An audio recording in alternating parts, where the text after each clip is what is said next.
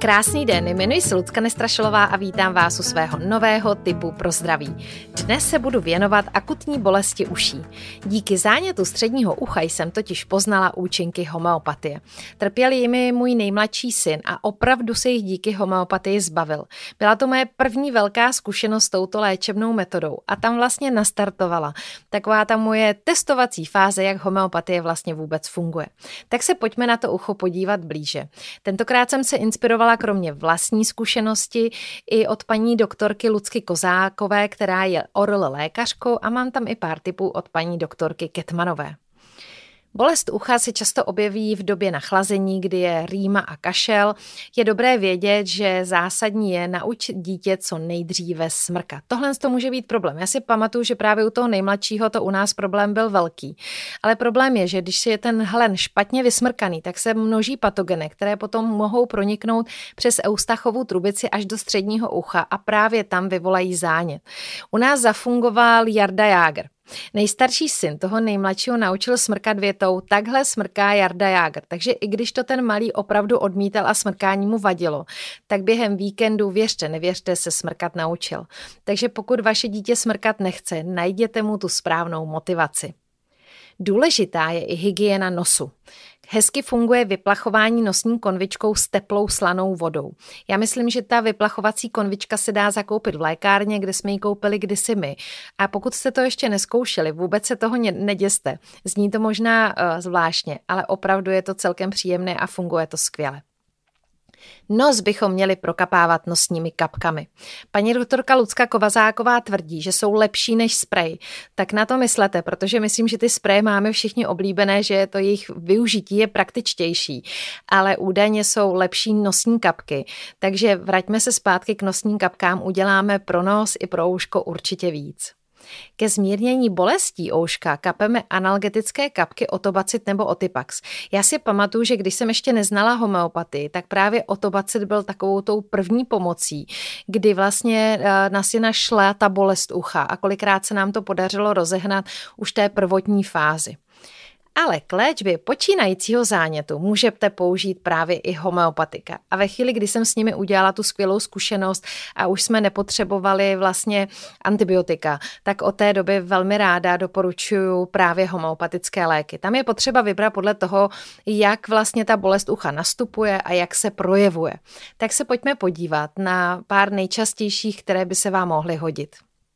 Pokud se bolest uší objeví náhle okolo půlnoci, s úzkostí, horečkou bez pocení, zimnicí, bude homeopatickým lékem první pomoci Aconitum napellus devět cé a dávkuje se tak, že se dá pět granulí po půl hodině, až vymizí bolest. Snažte se taky dítě udržet v klidu. Zvýšený průtok krve totiž bolest zhoršuje.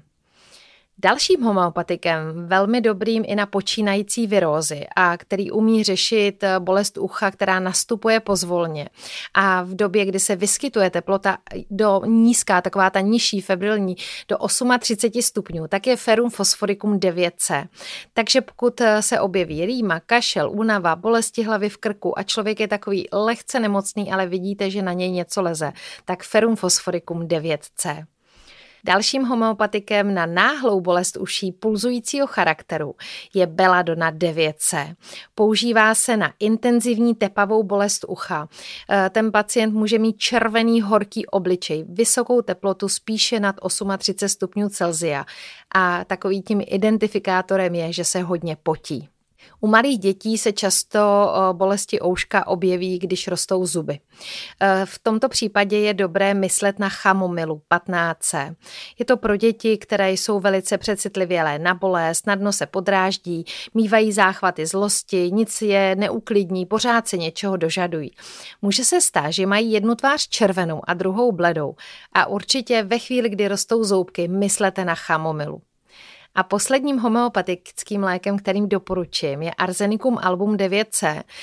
To se užívá v případě pálivé vodnaté rýmy, kdy si je odřený nos a bolest ucha se zlepšuje přiložením teplého obkladu. Jak homeopatika dávkujeme? Vyberte homeopatický lék, který je nejblíže projevujícím se potížím. Rozpusťte deset granulí toho homeopatického léku v malé lahvi v čisté vodě a nechte postupně odpíjet každých patnáct minut.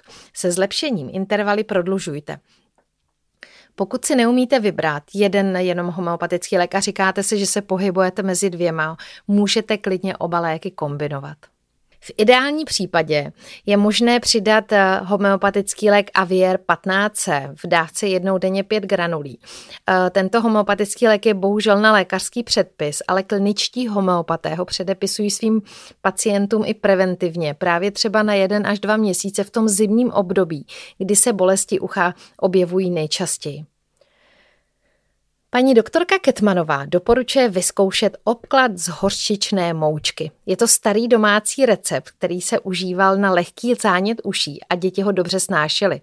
Udělá se tak, že z trochy hořčičné moučky a trochy horké vody umícháte řídkou kaši, pak ji natřete na šátek nebo kapesník a na patnáct minut přiložíte na zanícené ucho. Já s tímto typem zkušenost nemám, ale dohledala jsem, že hořčičná mouka se dá úplně v pohodě zakoupit. Pokud bolesti uší nebo vysoké horečky i přesto přetrvávají a do několika hodin nevymizí, je nutné navštívit lékaře, protože by se mohlo jednat o hnisavý zánět středního ucha a ten je nutné léčit antibiotiky. Tak já doufám, že vás můj tip pro zdraví uh, inspiroval, že ve chvíli, kdy se budete potýkat nebo spíše vaše děti s bolavými oušky, tak zkusíte použít homeopatika a možná, že nebudete muset ani dojít do toho stádiu hnisavého zánětu středního ucha, jako jsme měli zkušenostmi. Já jsem před těmi řádově dvanácti lety opravdu třikrát po sobě nasadila antibiotika a až pak mě napadlo uh, zeptat se pediatrů, kteří používají homeopatii, jestli na to nějaká homeopatika nejsou. A časem se nám opravdu, když jsem je zavedla, dala do své lékárničky, začali jsme je používat, tak jsme vlastně tu bolest dokázali rozehnat ještě předtím, než jsme vyrazili na pohotovost. Tento tip pro zdraví najdete v textové podobě i na mém audioblogu na vlně zdraví tečka cé zet, takže pokud si to nepamatujete, nemusíte si nic zapisovat, klikněte na na vlně zdraví tečka cé zet. Další rady a tipy najdete i na sociálních sítích, především na Facebooku a hlavně na Instagramu na vlně zdraví. Mějte pěkný den.